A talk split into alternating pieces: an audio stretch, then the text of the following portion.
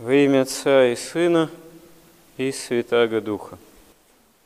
Когда речь заходит, скажем так, как это говорится, о роли личности в истории, то порой в отношении некоторых исторических событий можно много спорить или размышлять, но очевидно то, что даже вот с христианской точки зрения, с одной стороны, человек – это такое довольно немощное существо, и по причине греховной пораженности, которая берет начало в Адаме и Еве еще, и по причине своей смертности, чтобы человека лишить жизни физически, не так уж много надо для этого усилий. К тому же научно-техническая цивилизация, прогресс научно-технический – так развился, что для изобретения орудий уничтожения, вооружений, в том числе оружия массового поражения, эта цивилизация и человек изощрились в невиданной степени. Но совсем не обязательно расщеплять атом, чтобы покуситься на жизнь другого человека. Это с древности очевидно, потому что, как мы знаем, первые люди на Земле – уже самые первые, не считая Адама и Евы, их ближайшие потомки, дети, наследники. Каин восстает на Авеля, своего брата, и легко его убивает, хотя следствия этого являются для него далеко не легкими. Не явив покаяния пред Богом, хотя даже был предупреждаем Богом, что ты должен властвовать над грехами своими, такими греховными побуждениями, там, зависти, гнева, видимо. Каин Бога не слушает и вообще от Бога отвращается. И оказывается проклят на земле, и как раз-таки в потомках Каина, как свидетельствует Библия, в особенности тот род преуспевает в изобретении разного рода орудий, в том числе и орудий убийства. И история потому что она, если брать род именно Каина, это еще допотопная история. В общем-то, Библия об этом говорит кратко. Другие источники, другие источники, хотя в некоторых сказаниях мифологических упоминается потоп как таковой, но о качестве жизни допотопной цивилизации известно не так много. Потому что Господь это все уничтожил – хотя время развития этой цивилизации, по всей видимости, могло длиться даже не одно тысячелетие. До сих пор кое-где находят какие-то строения, артефакты мегалитические, которые по разным причинам относят, по всей видимости, еще к допотопной цивилизации. И надо сказать, что эти не очень многочисленные, но все-таки имеющие место быть артефакты поражают, вообще-то говоря, воображение – сознание человека порой или такой мощью, или таким качеством отделки, каких-нибудь глыб каменных, до чего, по всей видимости, еще не доросла даже наша нынешняя цивилизация. Может быть, действительно так оно и есть, потому что наша цивилизация, научно-технический прогресс, с момента окончания Средневековья, как такового, насчитывает всего несколько столетий. А потомки Каина преуспевали в таком техническом развитии, по всей видимости, не одно тысячелетие, так что, наверное, могли тоже достичь таких высот в этом, что, может быть, даже нашей цивилизации не снилось еще пока. Но Господь это все уничтожил, потому что это все было связано не с служением, поклонением Богу, а напротив, с противлением Ему. И то, что без Бога – то все равно в конечном счете в перспективе вечности, да и даже не только вечности, вообще оказывается не жизнеспособным. Хотя вот опять же действительно парадокс, что творческий потенциал человека, даже грешника, даже выступающего против Бога, он может быть весьма и весьма велик, потому что действительно каждый человек создан по образу Божьему, и образ Божий в человеке вообще неизгладим. Потемнен, ущербен человек своей деятельности, но, тем не менее, порой энергия, которую употребляет человек даже себе во зло, она может быть поразительной. Хотя сам по себе, да, человек грешный, смертен, и даже если предпринял, предпринимал какие-то великие усилия много чего добился, может просто-напросто заболеть и умереть, как говорится тоже про Александра Македонского. Даже и в Библии об этом упоминается, что вот да, он завоевал множество царств, а потом заболел и умер, пал. Действительно, в молодом, достаточно не старом еще таком возрасте. И следом, как известно, его империя, она разделилась по разным областям, а потом на смену эллинскому такому могуществу, влиянию приходит римское, а потом и Рим падает под натиском варваров, а потом Восточный Рим, который мы называем Византией, тоже падает под натиском исламских завоевателей, а потом спустя столетия и Третий Рим, Русь, Россия падает тоже вследствие глобальных потрясений, там, Первой мировой войны, революции и внутренних и нравственных духовных причин и так далее и тому подобное.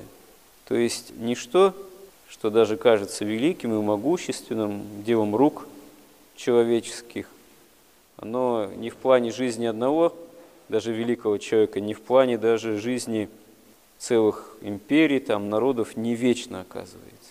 Хотя промысел Божий, он особым образом здесь действует – и мы видим, что вот помимо апостолов в истории являются порой такие святые, которых мы именуем равноапостольными, которые послужили обращению целых народов. И оказывается, что если уж порой человек или человечество даже и не поклоняясь прямо самому Творцу, вообще используя некую такую энергию, собственно, данную Богом изначально человеческой природе, или используя энергию, которую порой аккумулируют целые народы, способны каким-то великим там, завоеванием, переделу мира, то когда это еще и с Божьей помощью устраивается, удивительным образом один даже человек может с помощью Божией такое сотворить, как вот равноапостольная Нина,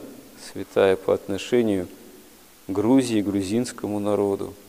Это же, собственно говоря, ведь действительно она чуть ли не единственная, оказывается, женщина, хотя и воспитанная святыми родителями, и первоначально у нее там были и спутники, но они погибают в основном по дороге, потому что на них благодаря Диоклетиану обрушивается гонения жесточайшие, в которых равноапостольная Нина уцелела для того, чтобы действительно возвестить свет истины Грузии. С точки зрения чисто человеческой, это же вообще что-то на самом деле не вполне реальное. Что там какая-то одна женщина, гонимая фактически римским императором, вот, могущественным, тем не менее умудряется так говорить о Христе, так жить, так молиться, иметь э, такую силу духа, чтобы пребывающих фактически в идолопоклонничестве – грузинского царя и его подданных так вот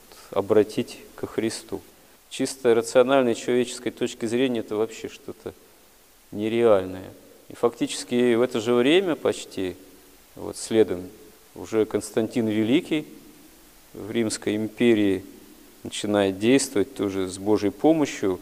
И то, что происходит в то же время, фактически в IV веке, это тоже с точки зрения чисто рациональной фантастично, потому что не просто происходит то, что римская власть начинает благоволить к церкви, а ведь происходит смена идеологии языческой, достаточно всеобъемлющей, хотя и хаотичный в чем-то, эклектичный в чем-то, включающий в себя много каких-то там идолов, божеств, много разных сказаний, но которая и обожествляет власть, и обожествляет римского императора, и, в общем, является не просто некой религиозной системой языческой, но является и идеологией, которая ну, можно сказать, обслуживает саму Римскую империю, а тут вдруг какие-то христиане, которые, с одной стороны, включают в свое священное писание, в свою проповедь и писания ветхозаветные, и новое слово о Христе Евангелие распространяют. Но по происхождению-то они с точки зрения вообще римских просвещенных язычников, это вообще периферия, некая иудея, что-то такое местечковое, со своими сказаниями о своих пророках, там, о законе вообще. И многими же это поначалу-то и не воспринимается всерьез. И вообще иудейской религии римляне, они с предубеждением относились, скрипя зубами. Просто поскольку включали в себя всех богов языческих, такую вели политику, как сейчас сказали бы, толерантности и политкорректности по отношению к завоеванным народам, ну, религиозной терпимости такой и их идолам. Вот. Но иудея, иудеи им не очень нравились в этом плане. Чем-то это казалось, в общем, таким диковатым, провинциальным, да еще с претензией тоже на веру в единого Бога, а тут еще и христиане, которые рассматривались как иудейская секта, которая как говорится, смуту тоже определенную сеет. Диоклетиан, один из последних таких языческих императоров, недаром пытался не только экономические, политические реформы проводить, он почему еще и христиан-то гнал, собственно говоря? Потому что хотел, чтобы было некое идейное единство – а идейного единства уже не было, и христиане нарушали его. А это угрожало единству политическому, власти. Вот. И поэтому Диоклетиан там даже неоднократно одни из самых жесточайших гонений осуществлял по системности своей, длительности. Именно по такому достаточно тотальному характеру. Не просто там какие-то отдельные вдруг судебные процессы, отдельные устрашения, казни. А вот именно гонения Диоклетиана, они отличались такой системностью. Можно здесь аналогию провести именно с советской властью, которая тоже системно пыталась уничтожить церковь и вообще христианство, и носителей христианского миропонимания, не просто только одних епископов, священников, он почитать списки Бутовского полигона. Там Простые монахи, монахи непростые, старосты, женщины такие просто при храме, которые работали, вот, там, можно сказать, священницы или тоже старосты. Там. Уж какую они угрозу советской власти там несли. Многие люди это уже даже и не молодые были. А вот тем не менее несли, потому что само мировоззрение христианское, пока оно в толще народа хранилось, это для безбожной идеологии угроза. Надо так измытарить русского человека, что он забыл вообще о христианстве, стал бы новой общностью советских людей. Тогда можно с ним что угодно творить в том числе демократические реформы, так сказать, проводить и вписывать в любую систему мировоззрения в плане поклонения золотому, серебряному, зеленому, там, розовому, э, так сказать, тельцу, точнее духу сребролюбия, духу антихристову по сути своей.